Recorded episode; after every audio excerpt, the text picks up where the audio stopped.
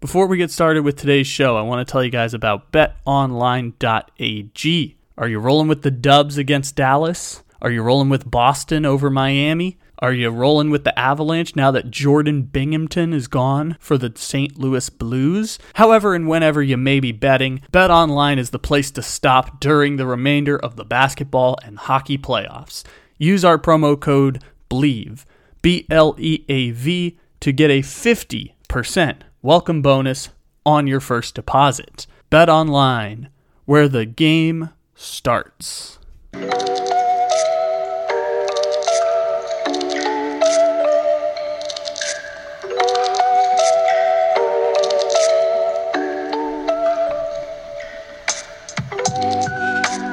Good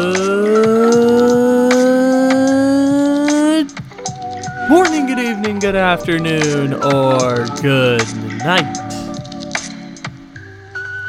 However, and whenever it is you may be listening, thank you for stopping into another fantabulous episode of the Take It Easy podcast live on the BLEAV Podcast Network.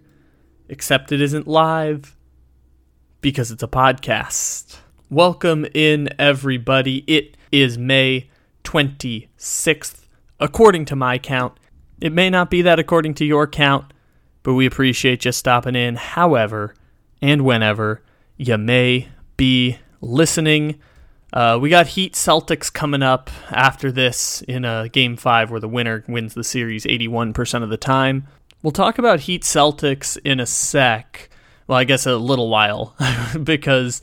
So again, taking you behind the curtain and taking you into how the sausage gets made over here, which I try not to do, but sometimes it's, it's more important more often than not. And when we're producing large amounts of content, sometimes it can be formulaic, and this is one of those formulaic type of days in terms of hey we've got an a block we've got a b block et cetera et cetera even though it's not normal so basically taking you behind the scenes here yesterday we had the episode with Walter and Joe Como set up for Monday. It was going to be Wednesday's episode because it was a Warriors and Mavericks game in between, which the, the, the Mavericks ended up winning anyways. So it wasn't really necessary to keep doing. We did the Warriors appreciation post already. As far as I'm concerned, that series is over. Even though Dallas might give them a run for the money, similar to how Toronto gave the Sixers a run for their money and the Warriors got or the, the Sixers got like six less games. Anyways, the point still like we we had that set up as the episode and then in the afternoon on when on Tuesday we got the news about the mass shooting in Texas. And it was 101 degrees where I was. And in my mind, I started going through all these different thoughts and what I wanted to write out because I didn't want to do the same podcast we did a month ago when talking about mass shootings in Sacramento and have it be one of those like, ah, everyone's talking about this on this day. And, you know, obviously it's the news story of Wednesday. And it's a massive tragedy. And what happens around gun violence is I have figured out that I don't do well with tragedy in those situations anymore because the state of gun violence in America in term the state of gun control and gun violence in America is at such a poor point that years ago I decided to stop reading the headlines and I decided to stop mourning the tragedies because it felt like a hopeless thing and there's so much going on in the world that it's an issue that doesn't particularly call to me in terms of like being out there and being an activist and being outspoken on. And it's something that's really important because we're talking about hundreds uh, or I guess over years hundreds of thousands but more specifically hundreds if not thousands of lives every single year at the result of gun death whether it's by suicide mass shootings etc in America. The gun culture in America is something that's incredibly prevalent. And so anyways what I usually do in these situations is I wait because the day after a tragedy it is a tragic event and doing the macro level conversation is something that's usually frowned upon. Now, we can have a larger conversation about how in our culture and in our news cycle, which news has its own culture, there are certain talking points that are okay to hit on the day after a mass shooting. And it depends on which side of the aisle you're on. Some people will talk about concealed carrying laws, and some people will talk about um, background checks. Those are things that, when we talk about gun violence, are acceptable. Um, if you're on the right, things that are acceptable are what about isming the situation, um, pointing to the the evil evil villains who commit these acts of hate. Um, those are things that we've decided are okay to talk about in the broader context of mass shootings on the day after a tragedy, where, you know, especially in this case, there are hundreds of people who are affected, hundreds of families that are personally affected by this situation. And so you're seeing, for those who don't know the context, of course, 18 children ages second grade to fourth grade killed in an elementary school in Texas. Three adults as well are killed. And even though there have been 200 mass shootings in America so far in 2022, culturally, I believe every generation lasts about five years, even if we, we list like Gen Z, Gen Y, baby boomers, etc., as like 15 year periods. Culturally, each generation lasts about five years. And so you're looking at this generation's largest mass shooting. And it's weird that we talk about this in this context, but you can go down the line to Columbine, to Sandy Hook, to Las Vegas, and, and uh, Pulse nightclub in Orlando being part of a generation at the same time as like the Paris terror attacks, also as a global standpoint. The way that we used to talk about terrorist attacks and ISIS in 2014, 2015 is the way that gun violence in America now works because you can go to Columbine and then you can go to the mass shooting at Sandy Hook in 2012, 10 years ago, four and a half years ago, Parkland shooting, and now you have Robb Elementary School in Texas. And so now you have this generation's mass shooting that, you know, hopefully will be the, the one that we remember as the biggest mass shooting of the last five years. And so I didn't want to macro level conversation this immediately after the tragedy. It's why after the mass shooting in Sacramento, which for people who don't know, I live about 20 minutes away from where that is. I know exactly where that club was, where outside seven people were killed and a, a few more were injured.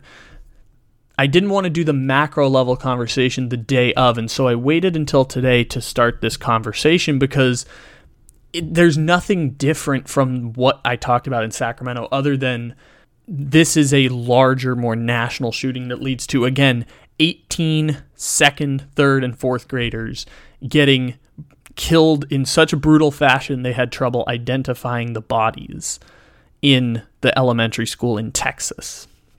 And so, in the post Trump world and the evolution of Fox News into talking about more right wing rhetoric, there's going to be an uptick in hate crimes on the level of an Uvalde, Texas, or a Buffalo, New York, especially within the context of you have easier access to guns than ever before in states with Republican controlled senators. Because culture wars have pushed states in a direction where the money no longer, uh, in terms of the Republican Party, for years the Republican Party was always guided by money. And while the NRA still guides money in that respect, the culture wars make it more about ideology, which when you hear people talk about the right wing moving towards fascism or moving towards far right principles, it's when the ideology supersedes the money. The ideology of exploitation and bigotry outweighs even the financial decisions because in the American capitalistic system, exploitation of people who are not white, straight, cisgender males who are a Christian, Catholic, Protestant. That's part of the system, and it re- financially it's rewarded going back to the original days of slavery and indentured servitude, and the fact that America was founded on poor people selling their rights to free labor in order to move to America, and the same system perpetuating itself because white power persists across generations. So financially there's a bottom line to be hateful and bigoted. It's why the Republican Party used to be the party of Lincoln, and then during the 1960s, they flipped sides. People don't realize that in 1960, they flipped sides because financially it was the best move in order to win elections was Republicans deciding we can go fight for the vote in the South And that ideology can get us elected in a two party system in America. And 60 years later, you're seeing the ramifications of this and destabilization of the Congress and the Senate, and just a lack of change as the world culturally, politically, economically changes around America. There's a refusal to change at the very hearts of systems. But all of that is a broader context for the past, say, 10 to 20 years, where because of the type of rhetoric and the easier accessibility to access guns and act upon uh, hateful, bigoted hate speech in a way that reflects how the world worked back when black people literally were like in if you in the case of the Wilmington they, they were literally thrown out of government. There was an overthrow of government by white supremacists. Like we're talking about that levels of hate speech and acting upon hate crimes in America. And so last weekend it's Buffalo, New York, and today it's Uvalde, Texas, which doesn't necessarily have a motivation in such a way.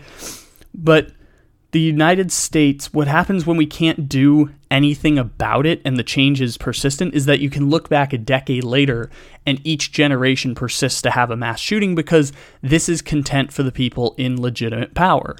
People, I mean, the Steve Kerr clip is going viral across the internet, of course, of him saying like 50 senators want to maintain and uphold power which there are people who have been explaining this long before Steve Kerr, and hearing Steve Kerr be the person willing to say it because the Warriors are in the conference finals is the thing that's going to attract dumb sports fans. Um, Adam Grant is a psychologist, and I love reading his books. He has a good uh, point about this afterwards and statistics to back it up. On key principles of gun safety, Americans are united. 81% support universal background checks, 87% want to ban gun purchases by those with mental illnesses, 80% reject concealed carry without a permit. And even insist like now you're taking away the vote and so all of a sudden you can't even hold people accountable by changing the people in power especially in states where the senate is controlled predominantly by republicans because it's equal representation by all 50 states not representation by population, of which point Democrats, about 57% of Americans vote Democrat in a two party system, or at least have liberal leaning ideologies. And so, what's interesting about that in context to these tragedies is when the power is so protected that there is no accountability system. And the money for people the money is too powerful where people on an individual level cannot make a difference. You've been trying to make large mass scale change. And by the way it's not to no effect. Like people's voices and people's protests it got what you might call common sense gun reform passed by the House of Representatives in America. And so what you're looking at in this case is it works, it just can't institute real change. And when you're stuck in this purgatory for years and years where, you know, you have to have a Democrat controlled presidency, a Democrat controlled Senate, and a Democrat controlled House of Representatives to even have a chance to instigate this short term change. And even if you instigate that change as soon as the party, as the power slips hands, it's a fight on the other side because the NRA is lobbying at extreme levels to fight for their own existence and gun culture's prevalence in America and abroad, because for people who don't know, America is the largest manufacturer internationally of guns sold to other countries, including countries that have committed atrocities against human rights. And so I've decided that, I, I decided actually years ago that I, and because when I was a child, I was on the wrong side of these issues without understanding how the world worked. And so I want it, I want to save my emotional heartache for other issues. This is one where lots of other people are doing great work in trying to fight gun reform. I heard the story today about how in Parkland, lawyers tried to again after the murder of dozen a dozen children at Parkland Elementary or not Parkland Elementary School at Marjory Stoneman Douglas High School in Parkland. You saw a whole lot of push for reform, and one of the things that they were able to get do to do when they couldn't revoke uh, people's access to guns was that they got a red flag law passed where if someone posts something on the internet that signals a red flag, the government can come and possibly arrest, detain people, um, put them on watch lists, things like that. These were these were laws that you cannot post messages similar to the person who committed the crime at um, at Robb Elementary School, you can't post manifestos on the internet talking about hate crimes or similar to the person who posted the manifesto in Buffalo. Like, you cannot do that without being flagged by the government. And so this is like a small step in terms of like what can you do when everything feels so helpless? And small change is still change nonetheless especially in a, a, on an issue where change does not exist. On mass scale levels on state levels and national levels change does not exist in legislation even as the world changes around them. And so years ago I decided that I was going to stop reading the headlines around this. And the thing that I always said for years was I feel bad every time this comes up because I'm so resigned. Because at this point, I feel that the fight is not worth it and that the conversation won't sustain long enough for people to continue to instigate change. It's so out of the hands of the populace at this point because there is a group of people who, propaganda or otherwise, the NRA has bought a political party. It's one of the hot button issues for the political party. And people who vote Republican have decided that if it means every now and then we got to kill some children with guns, that is not a deal breaking issue in terms of not voting the Republican Party into office. And that's understandable to a certain point because, again, there's so many issues that people have decided are not hot button topics that are deal breakers like because the thing that's going to push people over the edge is if it's a middle of the road thing. The example i use all the time in sports and it's not the greatest example is the olympics. At these olympics the human rights atrocities in china and the fact that the the the president of the international olympic committee basically gave a pro chinese propaganda speech at the Olympics when the, the Chinese government is holding Uyghur Muslims in concentration camps and has committed human rights abuses against their people, who, who, especially people who come out and speak out against the government or speak out against powerful people within the government. And then the story during the Olympics of the Russian um, it was a Russian gymnast or fig- no Russian figure skater who at 15 years old had tons of drugs all throughout her body and had a mental breakdown after missing a, a routine with a coach and all of the stuff that's gross about that. I said I'm not going to watch the Olympics, but I wasn't entertained by the Olympics in the first place. What it did for me was that was the tipping point of I was already close to do I decide to watch, do I decide not to watch? And weighing the pros and the cons. And for years, I decided watch, and then I just lost interest in the Olympics because the Olympics is American propaganda, and it's it's a lot of feel good stories for people who don't like sports. And I realized I just don't really like the Olympics. That was the tipping point of years of, of effort around that. And some people probably reached the tipping point on this issue after the mass shooting in Texas today. And the thing I had said for years was I understand why people don't decide that this is not something that's a deal breaker. I think that racism, bigotry, uh, homophobia, misogyny, anti religion, especially towards religions like Judaism and Islam that are regarded as like minority religions in America because they're the people who get persecuted in hate crimes. All of that is something that is it like a don't move the needle type of situation for me. And it's a thing that's pushed me away from the Republican Party altogether because they're actively committing genocide against people who don't act, look, and think like them, as much as it sucks to say it. Actively trying to erase people who are different from existence is the definition of genocide. When you can talk about don't say gay bills in Florida or you can talk about mass shootings in Texas or in Buffalo whatever it might be like you're talking uh, then those are just big picture examples. Yeah again we talked about Fox News in a post Trump world moving into far right rhetoric and how there's going to be an uptick in hate crimes as a result of this, just as there's an uptick in uh, hate speech, which is more vocal out loud. There's an uptick in people who subscribe to Nazism and people who subscribe to fascism and far right ideologies. You're going to have this happen as a result of the rhetoric and the propaganda, and at the same time, you know, states that you have these elections and then you have to operate within these states' powers, and the fact that Republicans have gained more power over the past 40 years than Democrats have, the point still stands like this is something where I understand why people decide that this is not a, an issue in the macro that doesn't push them over the edge. And it sucks that that's a thing. I understand it's not a deal. Like seeing eight every every now and then 18 children are going to get murdered at, a, at an elementary school is not a deal breaker for leaving the Republican Party for some people. And I understand that part of it. I'm resigned to the fact that that's the case, and every single one of these issues are moving people there. And at the same time, pro gun propaganda is going to move those people back over when you don't hear a national story or next week when we're not talking about mass shootings anymore like we we move past buffalo we move past milwaukee we move past sacramento and we move back towards the next topic there's so again there's been 200 shootings at public forums in america this year. And they and 200 different cities have experienced a mass shooting within the last 12 months. And by mass shooting it's like shooting up in a public forum not just a one person on one person shooting like a shooting in a mass forum. And so you're seeing what happens when nothing nothing like when everything feels like there's there's no change there gun reform is obvious like we mentioned earlier and we've not moved for 10 plus years on a macro level. There's been smaller scale changes to respond to just society changing as a whole.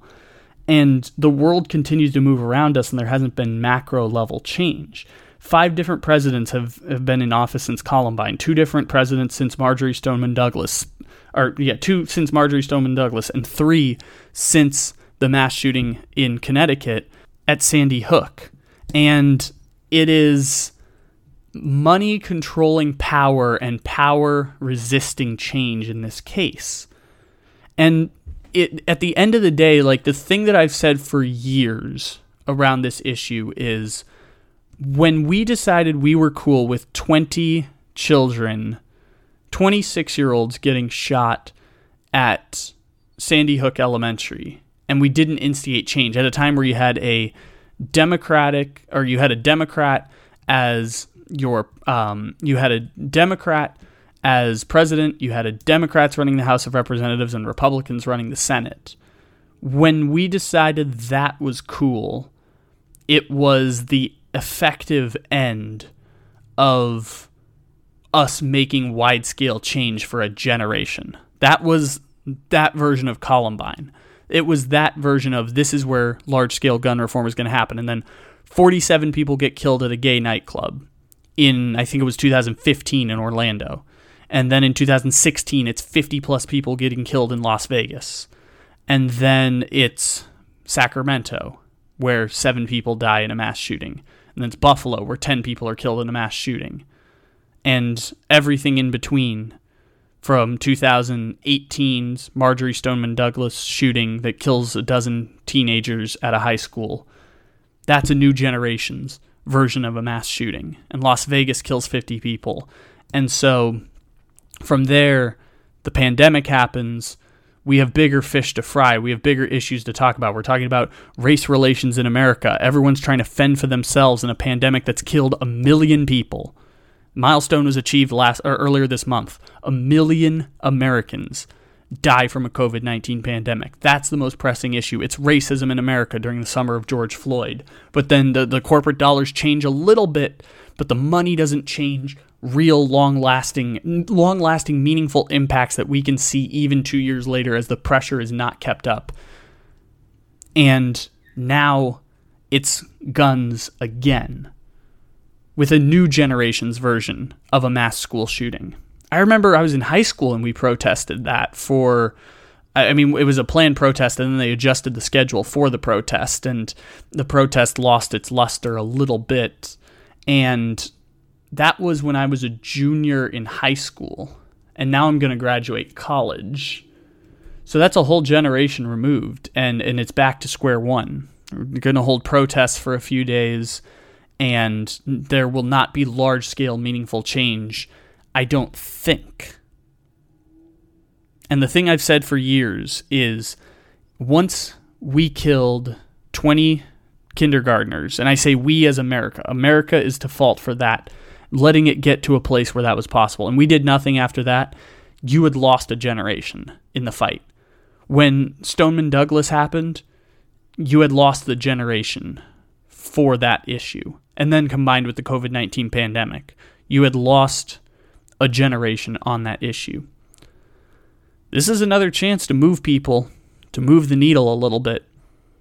Maybe far right rhetoric has pushed this to a place where you're now fighting against things that didn't exist in 2012.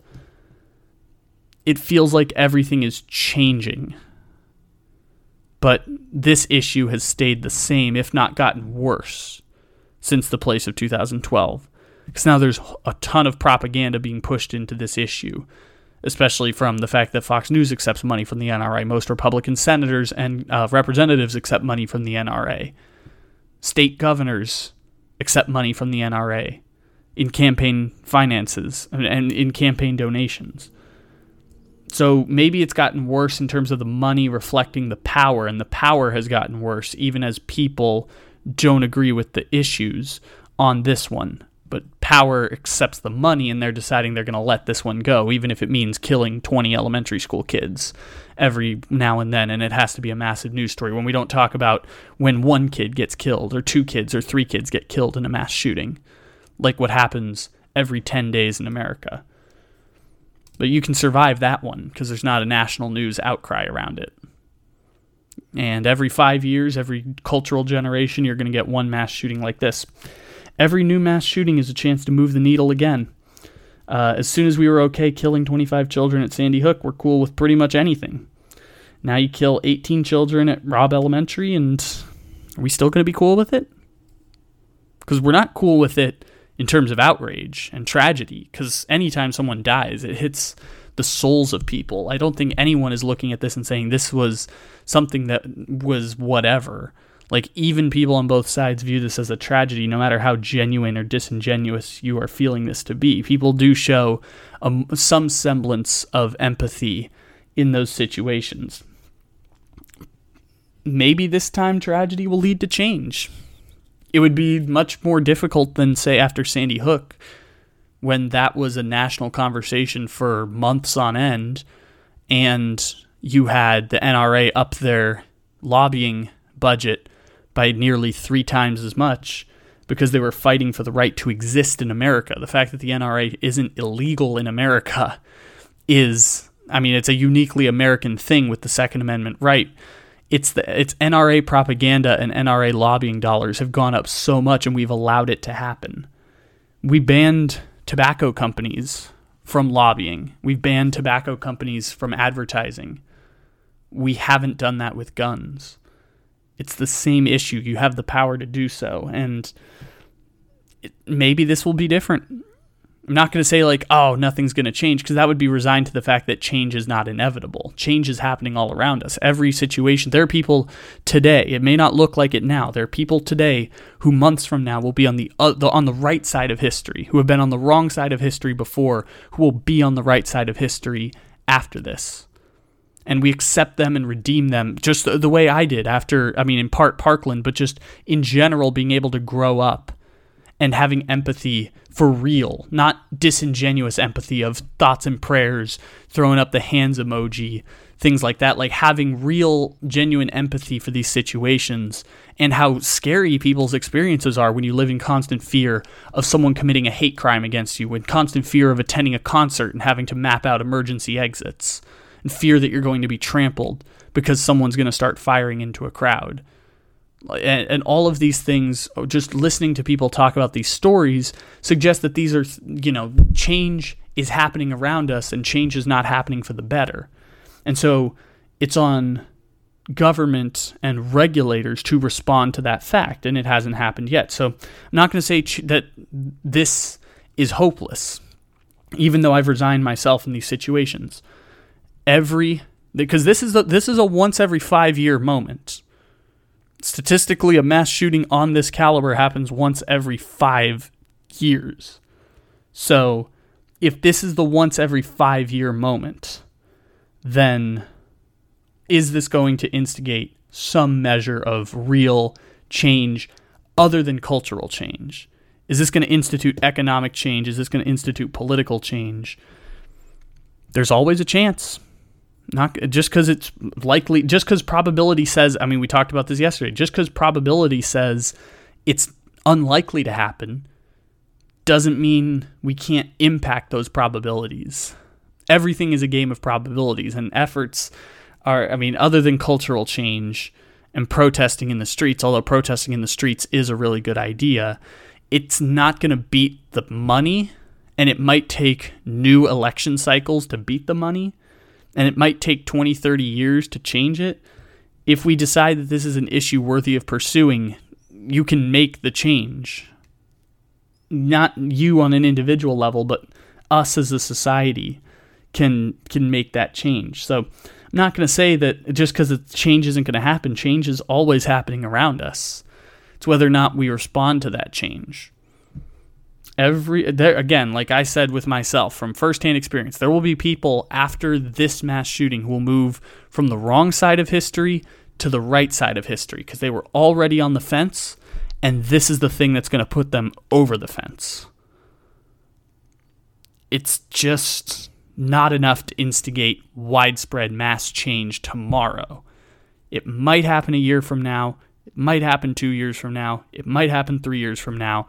In the way we talked about with Henry Ruggs, that we as a society have decided we've reached an optimal amount of people we kill as a result of drunk driving. Because every year for the last six years, minus the COVID year, you've seen um, between 10,000 and 11,000 people die per year as a result of drunk driving as a society, we've decided that's an issue where we're okay killing that many number of people. This is an issue that we've decided is worth fighting for. This is an issue that we've decided is worth pushing back against on society as large. Because again, I'll mention the Adam Grant statistics again. Like 81% of people believe in background checks for people who purchase guns. Um, 87% want to ban gun purchases by those with mental illnesses. 80% reject conceal carry without a permit. We've decided these, at, at the very minimum, these common sense gun laws are things worth pursuing, and it's a start.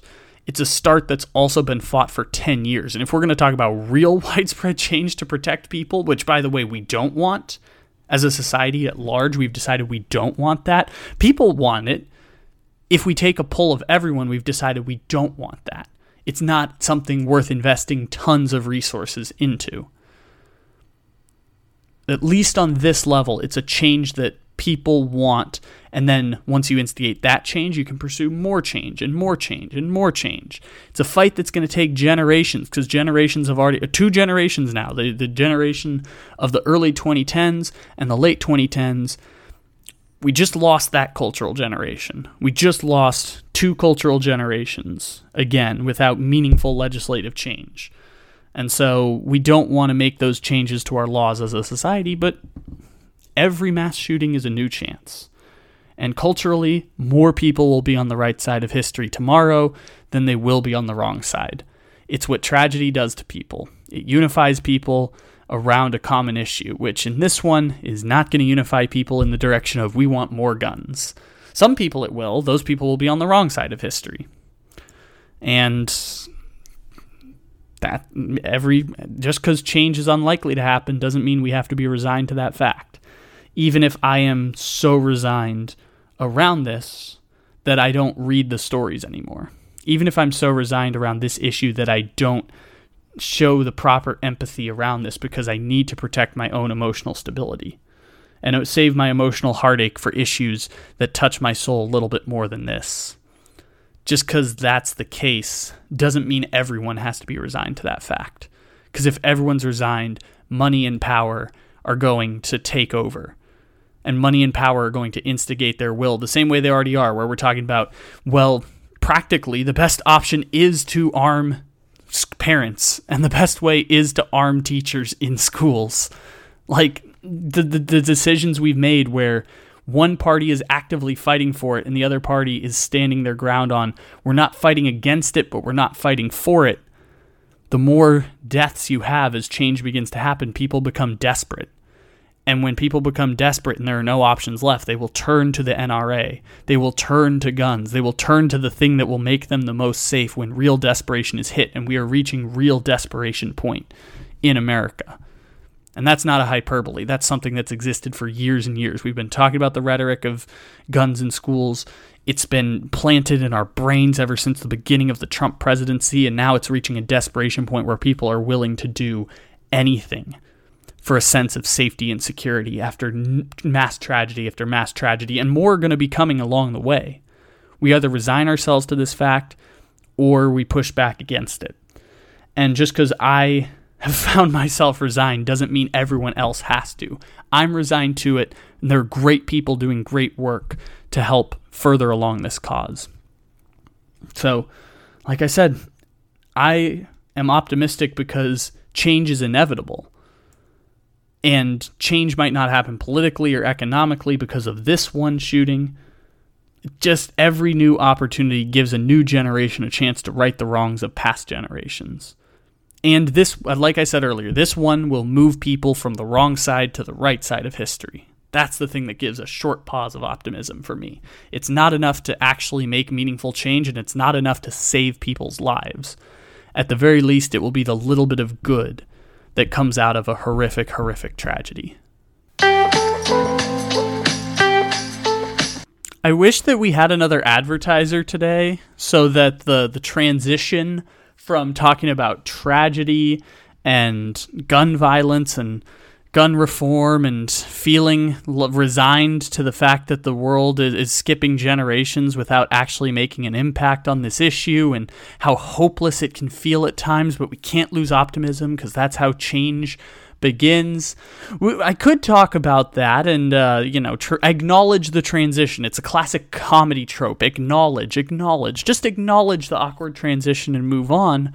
Or I could double down and make the transition more awkward by playing some of our funny parody songs and theme music in order to transition to our next topic, which was a truly shitty Game 5 between the Heat and Celtics.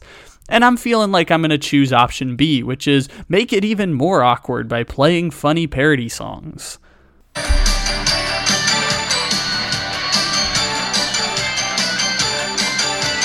Harry Douglas, Arthur Blank, Dante Fowler, Michael Vick, Devin Hester, Hayden Hurston, Kaleb McGary. Takk McKinley, Deion Sanders, Michael Turner, Grady Jarrett, Austin Hooper, Tevin Coleman, Tony Gonzalez.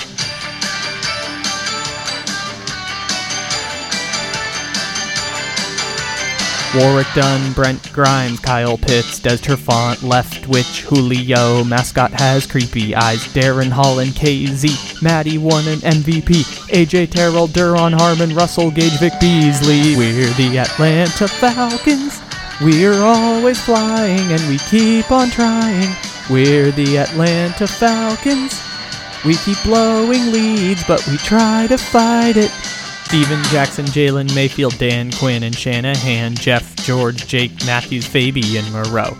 Mike Davis, Ito Smith, Devonta Freeman's Pro Bowl, Jock Keys, Rogers, Asante Samuel, Young Wei, Dean Pees, Mike Smith had a winning team, Henry Crockett, Petrino, Calvin Ridley, Jaden Graham, Deion Jones, Tajae Sharpe, Daryl is a running back, Chris Lindstrom, DeAngelo Hall, some dude named Zacchaeus. We're the Atlanta Falcons.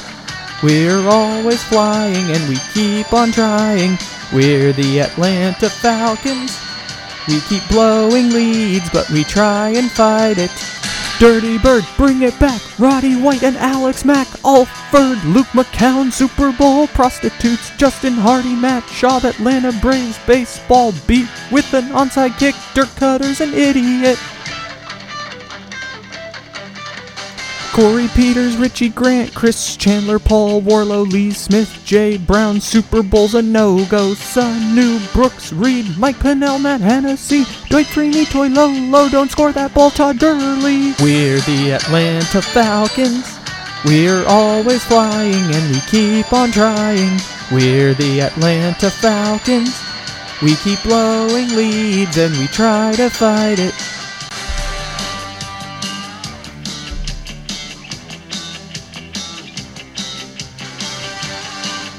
So yeah, Boston Celtics versus Miami Heat. That game was so bad. This whole series has been so bad. The Miami Heat have been so bad. Except for a first half of game one and a first half of game three, the Miami Heat have been so bad at basketball. Like worse than watching college basketball bad. Kyle Lowry has zero points in the past two games. Like, when does Kyle Lowry ever have zero points in any basketball game? And I know Kyle Lowry is a shell of him former of his former self and playing injured. And I know Jimmy Butler has knee inflammation, and Jimmy Butler's also just got a shit ton of mileage on his body. Uh, and God, everything that's happened to the Miami, like uh, Max Strus was a huge piece for them, and he hasn't made a shot from the field in two games, like two and a half games actually. If you go back to the second half of Game Three, like Max Strus hasn't made a shot in the second half of any of these games. And what's weird is that the teams that, well, first of all, Giannis, why couldn't you have advanced through this round? Why couldn't you have just gotten the easiest championship in the world? Why couldn't you have just had Khris Middleton healthy. Why, why, why? They were so close to the easiest championship ever and stopping the Boston Celtics. And, uh, anyways, um, in terms of actual analysis, like the thing that's interesting about all of the teams left in the playoffs this year, from Golden State to Boston to Miami, I know Dallas is still alive, but you know Phoenix would have fell into this category too. Is all of them are middle of the road offensive teams and top four defensive teams in the NBA. Golden State finished 14th in offensive efficiency, first in defensive efficiency. Boston was 11th in offense, even though by the end of the year they were still top three, and they have two go to scorers, and number two in defense, only behind Golden State. Miami, 15th in offense, uh, and fourth in team defense. This is according to basketballreference.com. And those three teams all play such similar styles to each other. In Golden State, I know their offense is predicated more on threes and their their ball movement and off ball screens, and it's basically like a system. But like defensively, they force teams into taking shots, and when all of these teams aren't the level of three point shooting that come to expect with like the top of the top of the league, like the Warriors of the like the last generation of basketball. It was Portland can shoot close to 40% from 3. The Rockets can shoot close to 40% from 3. Now that everyone but what uh, and, and of course the the Warriors, the Rockets, the Blazers were the t- the best teams in the league all based on three-pointers like but the thing about that was you had the same guys consistently shooting 44%. What's happening now is like Grant Williams is I mean this is the the uh, egregious example from game 7 of course but like Grant Williams is taking 18 three-point shots and making 30 something percent I think it was 38% which is pretty good. It's not enough to like get you to a championship good. And the thing that's changed in this is that because these teams don't have elite three-point shooters and they take a lot of three-pointers because that's what's being given to them Boston, Miami, and Golden State are basically saying we will let you shoot as many three pointers as you want, and we're just going to clog the lane and deny Giannis. In the case of the Bucks, we're going to clog the lane and deny Kyrie Irving and deny uh, Kevin Durant. We're going to clog the lane and deny James Harden. Just let you shoot as many three pointers as you want, and you have uh, the Golden State Warriors saying we're just going to deny Luka Doncic. We're going to guard Luka Doncic on the perimeter. We're going to guard him double team when he drives and dare people to hit shots.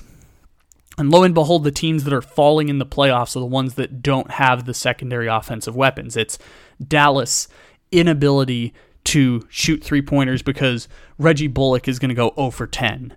It's Max Strus and Kyle Lowry are going to shoot a combined 2 for 30 in a two game series. Duncan Robinson is going to be unplayable for the Miami Heat. Victor Oladipo is going to feel like he's taking 35 shots a game and finish with three points like he did in game five. And what's interesting about that is what made the Warriors and the Rockets and these teams great was that they had lockdown shooters from the perimeter.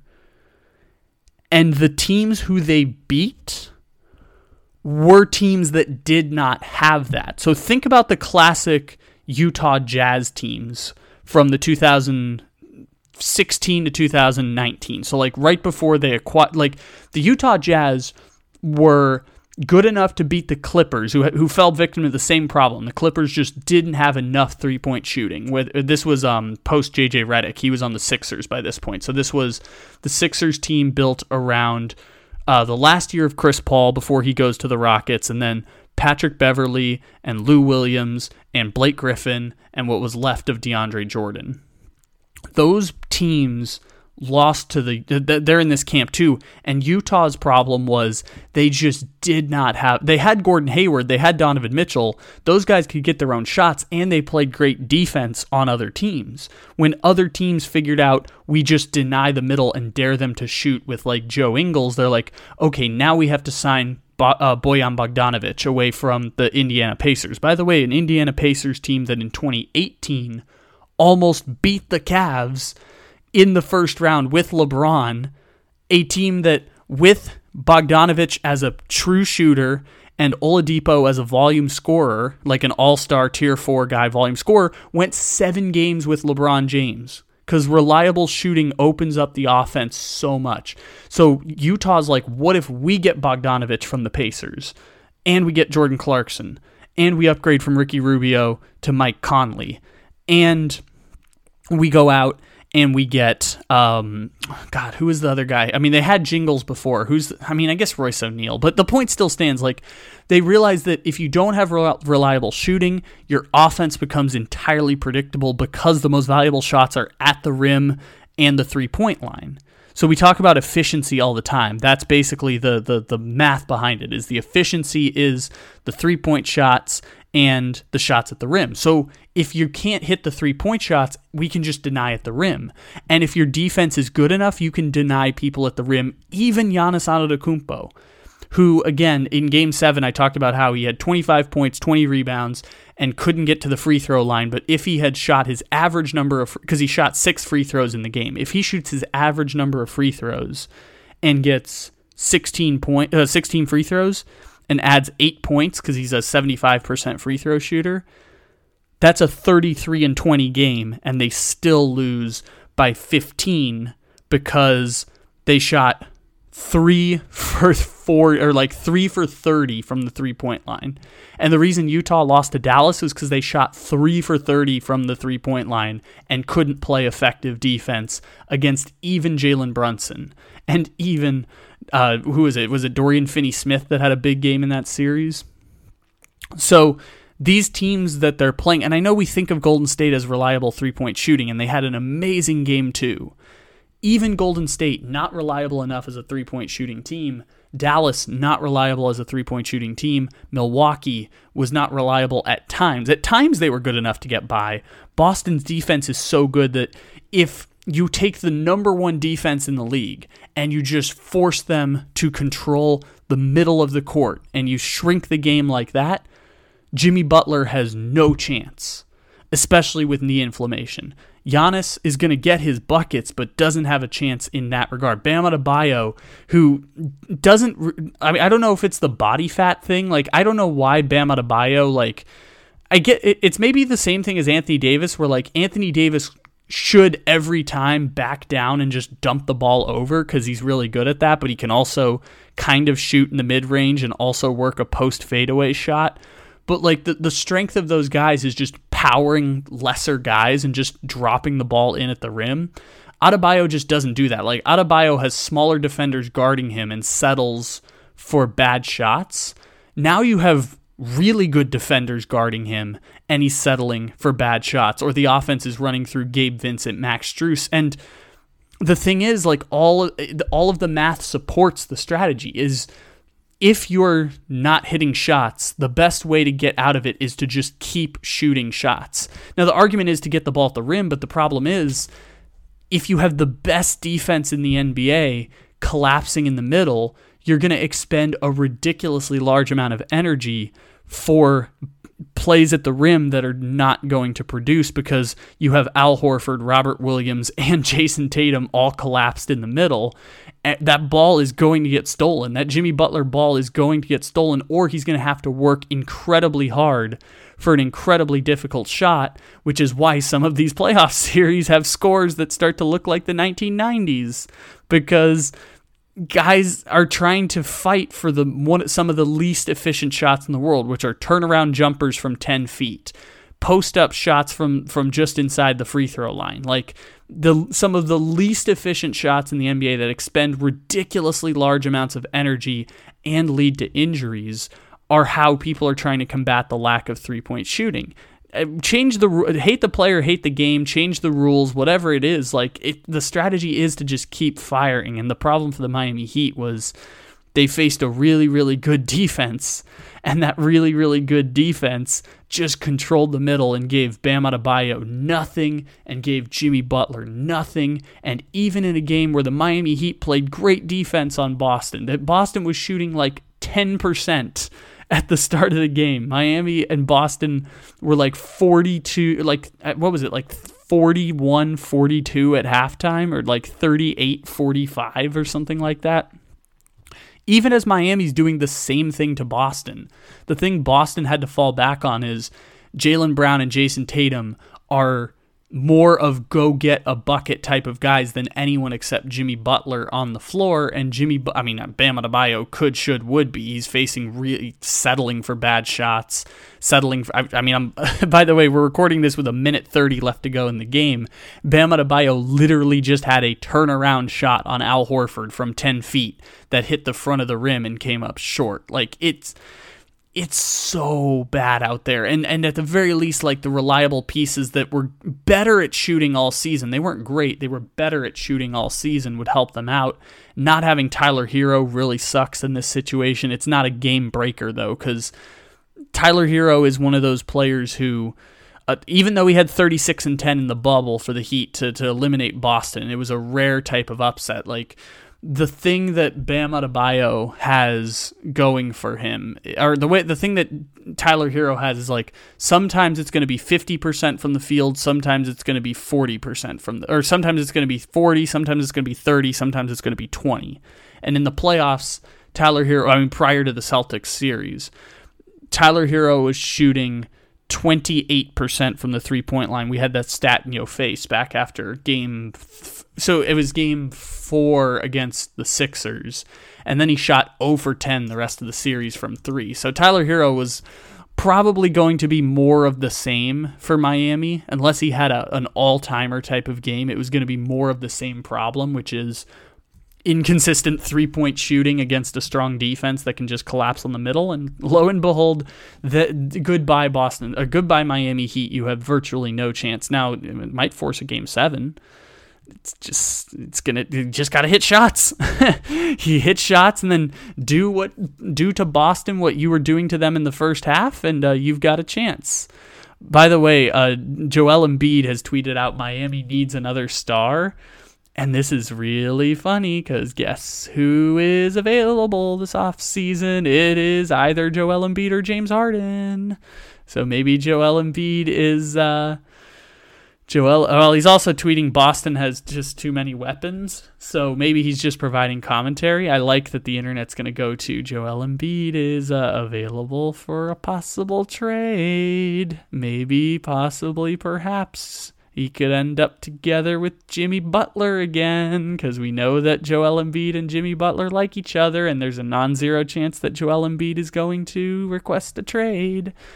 Just possibly, maybe, could be. Um, the other thing that I was doing is like during the fourth quarter, I switched over for the first time this postseason. I switched over to consistently watch an NHL hockey game and now that NHL hockey game is in overtime, and I was hoping we'd get the end of the hockey game here on the show because the Colorado Avalanche were getting ready to advance to the Western Conference Finals for the first time in 20 years. And if you listen to the show on Tuesday, we talked about the story with the, Denver Nuggets president Tim Connolly leaving to go be the president of the Minnesota Timberwolves and getting lowballed. And you may, if you haven't heard it, I'd go check it out. But you may or may not have heard me say like Denver is not a, like the lo- smallest market in the NBA because hockey is bigger in in um, hockey's bigger in Denver during the same time as basketball and I don't exactly know that this is true. It's just been a trope for years. And maybe the Nuggets having success helps also. The Colorado Avalanche have have their version of Nikola Jokic too. It's Nathan MacKinnon. The thing in hockey is that singular players sometimes don't ha- or don't have the same level of impact except when it's like all time greats. And Nate MacKinnon is that all time great, and Colorado's consistently been there. Nate MacKinnon's now probably in his fourth or fifth year, and this is going to be the first time in 20 years Colorado makes the conference finals. So, like, him and Connor McDavid kind of suffer from the same thing where they never have deep playoff runs. Although this year is finally the year with with Sidney Crosby's gone, uh, Ovechkin's gone. Um, the older names of hockey, even the Boston Bruins as a whole are gone at this point. So this is this is the year for for McDavid versus MacKinnon in the conference finals. If you're if if you're like me and you're a casual hockey fan, but you might have heard me say like the thing about Colorado, and I learned that Colorado made six conference finals in their first seven years when moving to Denver. And I think that that's kind of where I resort to it as a hockey town. Like I don't know what 20 years of being 20 years of being like the Denver Nuggets of hockey. I, I, I don't know if that's true or not, but like 20 years of being a, a team that doesn't do much and always has the number one pick. At least that's what it felt like for years. Was Colorado and Phoenix were the teams that always had the number one pick in hockey. Like maybe maybe decades of losing have changed that. It's just always in my mind viewed like they care way more about the Avalanche and Avalanche sold more tickets and Denver was a place that no one wanted to play basketball and all that stuff. Like also the demographics of Denver used to be like really really white and I'm I, am i am sure it's probably still whiter than like Phoenix. But like I, I think that all of that plays into Colorado's success or failure. And if you're wanting to get invested in like hockey storylines, because remember the thing I say about sports all the time is there's like one national sport and some niche sports in between, and we try and touch on some of them every now and then like I said, like this is the first time I've consistently watched a hockey game. As I'm talking right now, Colorado's working their way up into the blue line zone, trying to uh, eliminate the St. Louis Blues. Maybe we'll get a game winner at some point here, but if I talk long enough, maybe we'll get a game winner. But if you want to invest in hockey storylines, like the the team in hockey right now is the Tampa Bay Lightning. And and Tampa Bay is a legitimate hockey town. If you want to invest in the storylines of hockey, I think McDavid and I mean like sometimes we do the stereotypical like who's going to run the league for the next 10 years when in reality that most generations get 5 years. Oh, goal, St. Louis Blues. Oh my gosh, the Blues are still alive. Blues who are still the weirdest champion I've ever seen in hockey in 2019. Oh, the Blues won.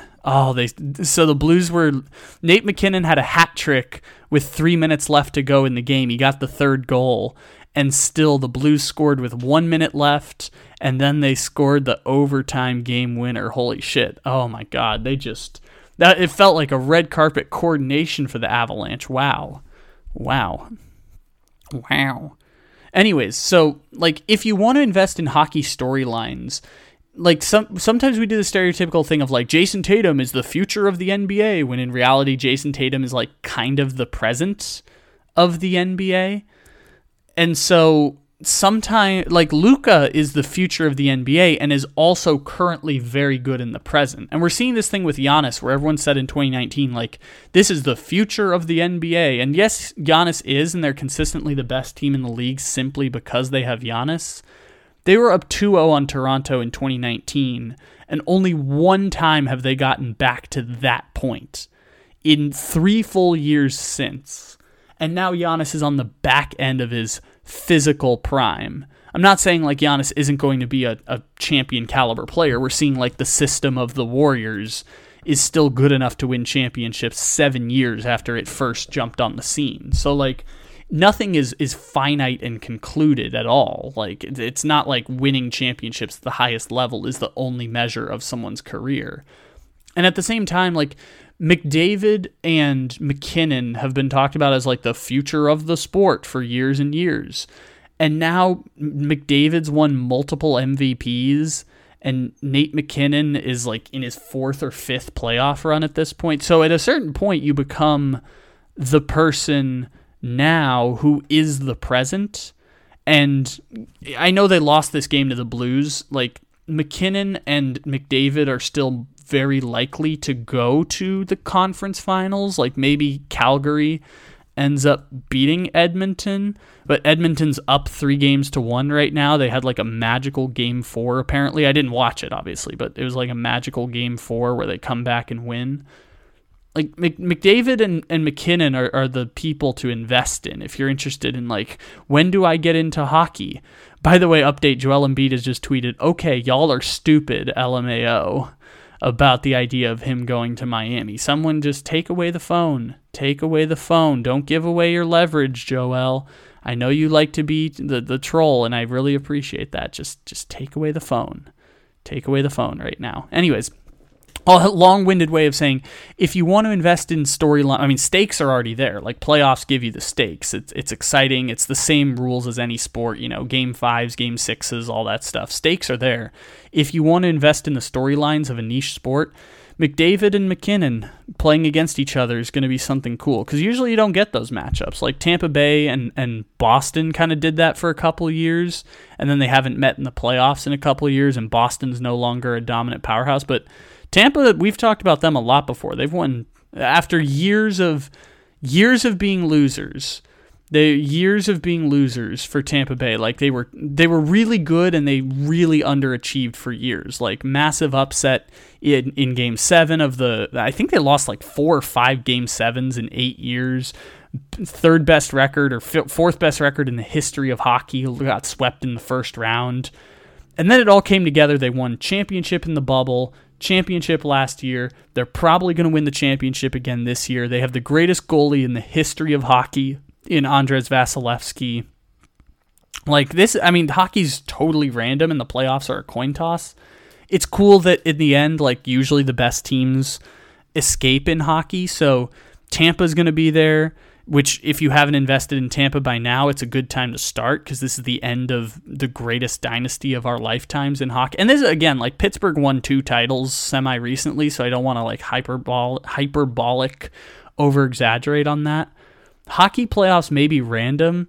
In the end, you usually get the best teams at the top or you get like the the weird Blues title in 2019 with Jordan Binnington, where he's a rookie, no one's heard of him, and then all of a sudden, boom, best goalie in the NHL, and you know Blues lose him in the playoffs this year, and they've got no chance. So if you want to invest in storylines of hockey, I, am probably going to do it for some of the conference finals if I have time, because I just don't have time to watch sports.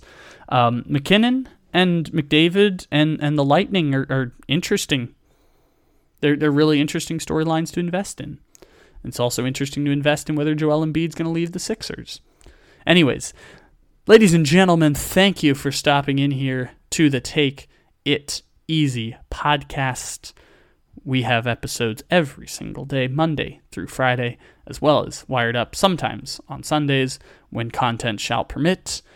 Leave those downloads, leave those five star reviews, all of that good stuff. Uh, and take it easy, everybody.